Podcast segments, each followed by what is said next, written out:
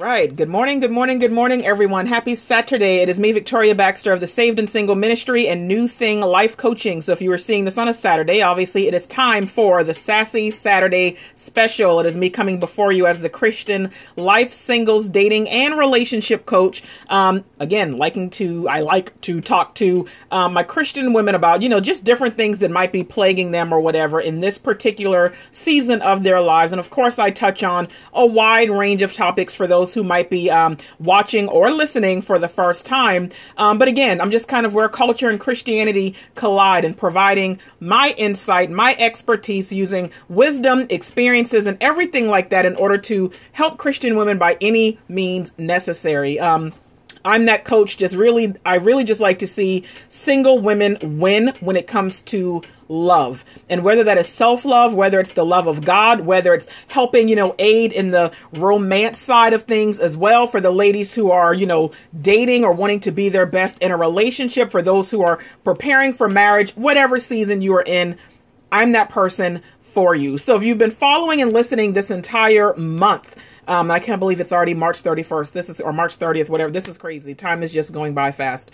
Um, but I've been focusing on healing the entire month. And I've mentioned before, again, I use the H3 approach or whatever when I'm doing um, coaching, you know, for individual sessions when it comes to dating and when it also comes to relationships. And for those who do not know, or you might be tuning in for the first time, whatever the case might be, H3 for me, that is my approach to look at household, habits, and heaven. And what I mean by that for household is always looking at the past to see what it is that, you know, somebody, you know, the woman and for relationships relationship coaching for the man as well, looking to see um, what they saw growing up when it came to mommy, daddy, because those things affect us more than we realize. And especially for women, um, and for those of us you know who who want love you know a lot of us who are desperate for it and who are really anxious to actually have somebody what i've realized is that um, it really stems to a lot of the things that you were taught, a lot of the things that you saw, a lot of the things that you heard. Again, I've said before, the relationship that you have with the same sex parent, so for us women, would be the relationship with our mothers. That relationship with our moms and what we learned from our moms, what we got or did not get from us, that is the most powerful influence in our lives. That is what shapes us the most as a person. But the relationship with the opposite sex parent is what ends up affecting us in our romantic relationships. Those things play a huge role, and many of us don't realize it. So that's why I always have to start with household. I know a lot of you, you come to me, you know, for dating coaching, and I've had some clients, they get a little bit frustrated because I start asking questions about the past, but they're like, hey, I'm just trying to go on a date. Show me the way to go. What am I doing wrong? Help me. Why didn't he call back? You know, whatever else. We can go through all of those things, but I always say I have to start with the beginning. I need to know what happened, what has shaped you to get you where you are right now. I've had a lot of women, the first thing they want to know is, why am I still single? Pray for me because I want my husband. And if you've come to me before with that, I'm always asking, why do you want a husband? Why does being single bother you so much? Because it's typically something that's underneath. There's that underlying emotion um, that helps us get to where a woman is at right now. Going into habits, I start looking at what did you learn in your household that has shaped your habits? What bad habits um, did you form that we now need to break? We need to kind of unthink the mind a little bit. We need to go backwards to figure out um, Um, where to start in order to get to where it is that you want to be heaven because everything I do is going to be biblical based. I am going to use scripture and apply it to whatever season you are in this life. So that is why I use that. That's why I've been focusing on healing HCP. A lot of you hear me talk about that. A lot of you have taken that master class as well, the HCP master class based on my book, Debunking the Fairy Tale of Boaz. But hey, the master class, the book, both are on the website, both websites, the jalministry.com, clicking on saved and single, and newthinglifecoaching.com. But what I wanted to talk about as we finish out um, this month, kind of looking at healing and, and things like that, we started off talking about lies from the mother. We talked about daddy issues. Um, we talked about, I don't even remember, we've talked about a little bit of everything. But to close us out today and for this month, before we start talking about sex, all of the month of April, what I wanted to talk about today was sins of the parent. the sins of the parent. I think sometimes, while a lot of us, what we've been doing is we've been going back and we've been looking at how our parents affected us and how it's caused us to live the way that we are right now.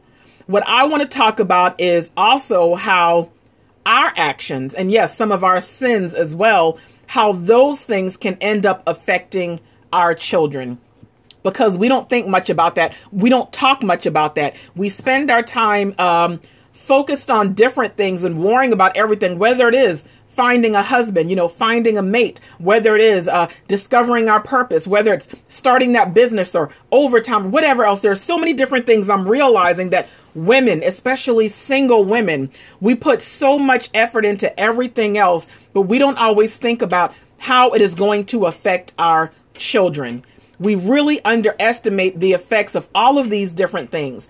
And something I, I, spoke about before actually was looking at the fact that um, well, I have a speaking engagement that I'm going to be doing sometime in a couple of months.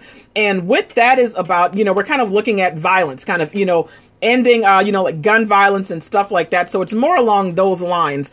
But what I kind of, you know, I kind of got to thinking or whatever about some of these things. And this person that asked me to speak, she knows that I have the nonprofit organization. She knows that I have the coaching business. She knows that I focus primarily on single Christian women. So I'm thinking, okay, what does this have to do with me? How am I supposed to speak at this? What, what am I actually going to say? But when I really started thinking about it, what I realized is, is that many women, again, we're focused on everything else. We're worrying about getting a man and whatever else. It seems like years ago, there's this cycle that started. This is my theory, and it makes sense to me. But this is what I see happening. When you have women, again, you have not gone on the journey of love, you know, that discovery of self love and really knowing your worth and deciding that you are going to wait on God to make things happen and actually exercising patience and self control. Two things that are actually fruits of the Holy Spirit in Galatians 5 22. But what I'm realizing is that what women do, they get a little bit desperate, they get a little bit impatient, and they end up taking matters into their own hands when it comes to dating, when it comes to meeting a guy, being in a relationship with a guy, whatever else the case might be they end up connecting with a guy, somebody who really doesn't quite meet the standards. I'm always talking about the PSP list preferences, standards, and potential. And we'll end up connecting with the man because he fits where we are in that season of our lives. And what has happened seems like over the years is we actually have a lot of women who, again, they were tired of waiting. They dated a man, uh, entered into a relationship with the man, had sex with the man. Some even married the man before, you know, having, or before or after having sex, whatever a lot of us end up procreating with these men. We end up having babies by these men, men that really didn't want to be there to begin with, whether we force them to stay, whether we begged them to stay, whether we trapped them or whatever else. And some of us, it just didn't happen. The man was like, hey, you knew what it was. You already knew what time it was. I don't want to be here. Whether you broke up because at some point, like in my situation, I've talked before, I grew. My ex didn't. So I'm evolving, even though he was older, which more of a sign he was already set in his ways. I was evolving, he was not. So I realized, hey, I don't care if you're the father of my children. I deserve better. I want better. I am going to get better. So we broke up. I stayed for the longest time because I just wanted my family together. I grew up with a single parent. I did not want that for my children. So I was willing to forego my own happiness in order to make sure that my children had mommy and daddy in the house, regardless of how toxic it was. But I started to realize I would much rather them see me struggle alone than be toxic with two. So I had to end that relationship, and God was letting me know hey, somebody else is going to accept these children. Somebody else will love you and these children. Get out of here and don't worry about it. So I finally had to make that decision to leave, and I'm thankful that I did. But what ends up happening, and again, just like me and just like other women, whether you were in a relationship, you weren't, whatever else, we end up having children by men that we should have never been with. And what happens is you now have moms who are stressed out, overworked, um, tired, the whole nine, because we are now going forth carrying um, let's just say fulfilling roles that we were not meant to fulfill fulfill we're carrying loads we were never meant to carry. We're trying to be the role of mommy and and i always tell people like when i don't know i'm one of those people i get weird on father's day when people text me happy father's day i know you're mom and dad to your kids. No i'm not i'm mom. I don't i'm not a dad i don't need happy father's day i don't have time for none of that. There are some great dads let them have their day.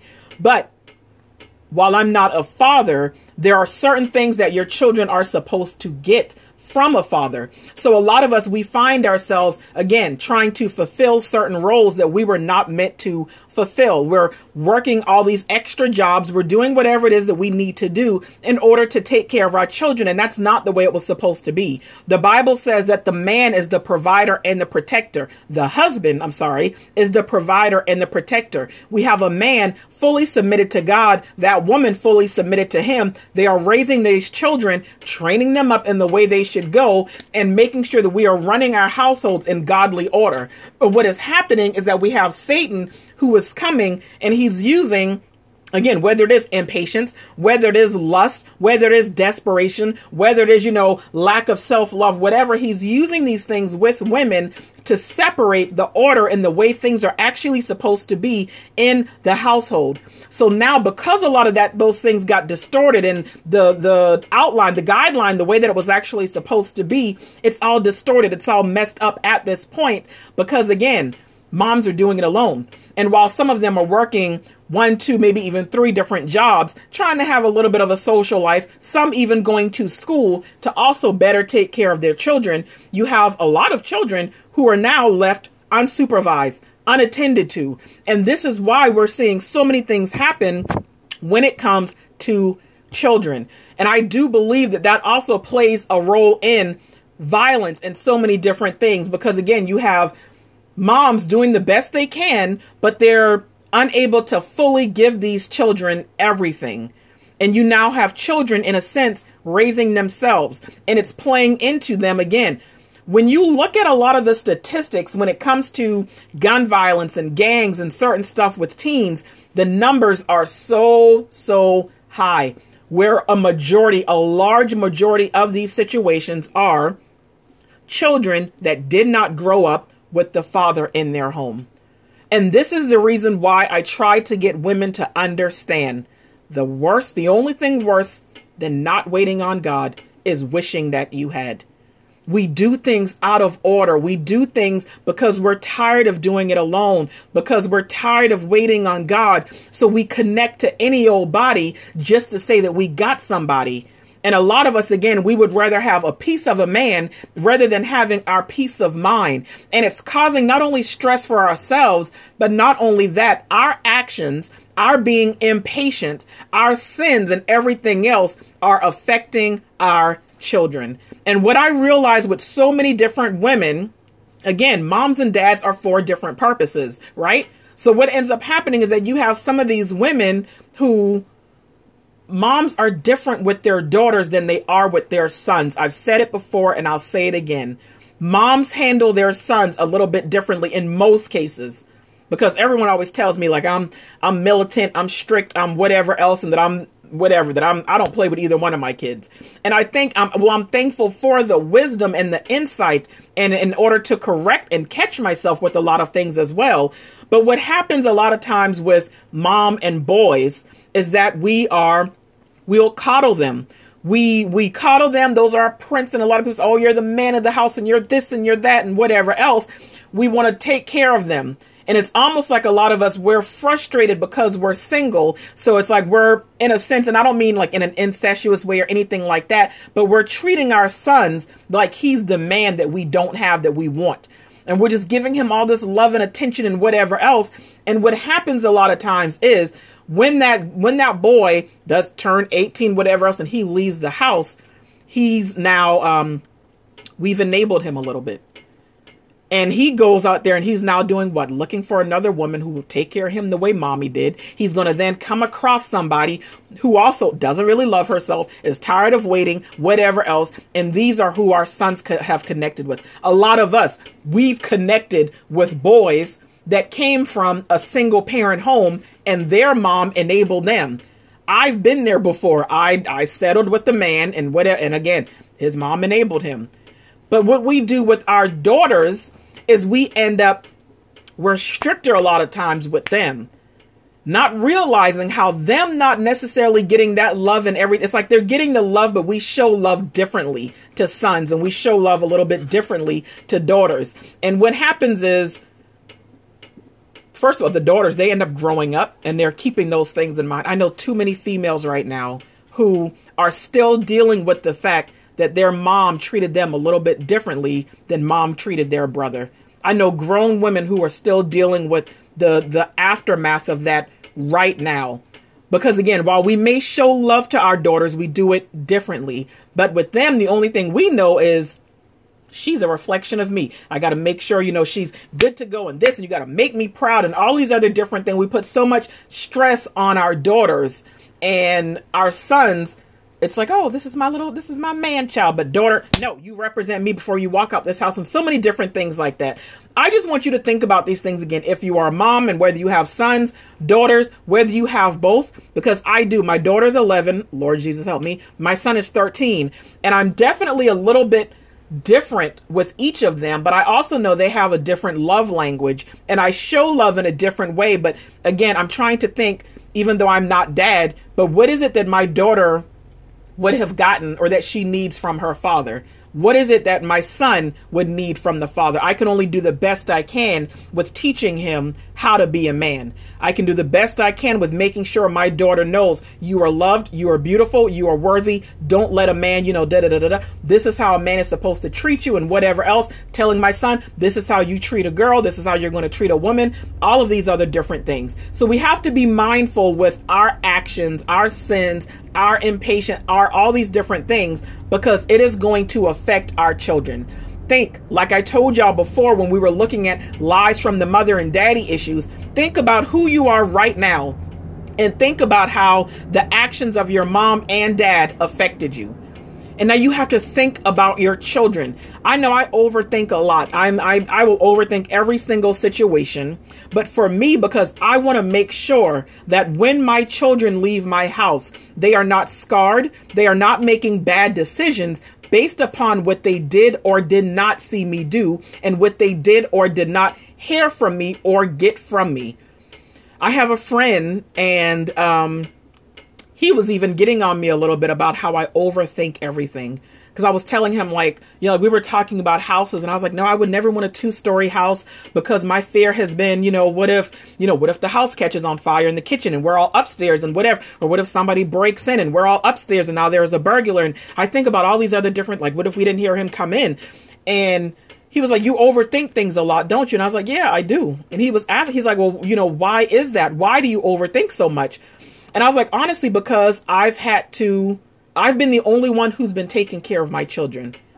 So I always want to make sure that I am making the best decisions because I'm in protective mode.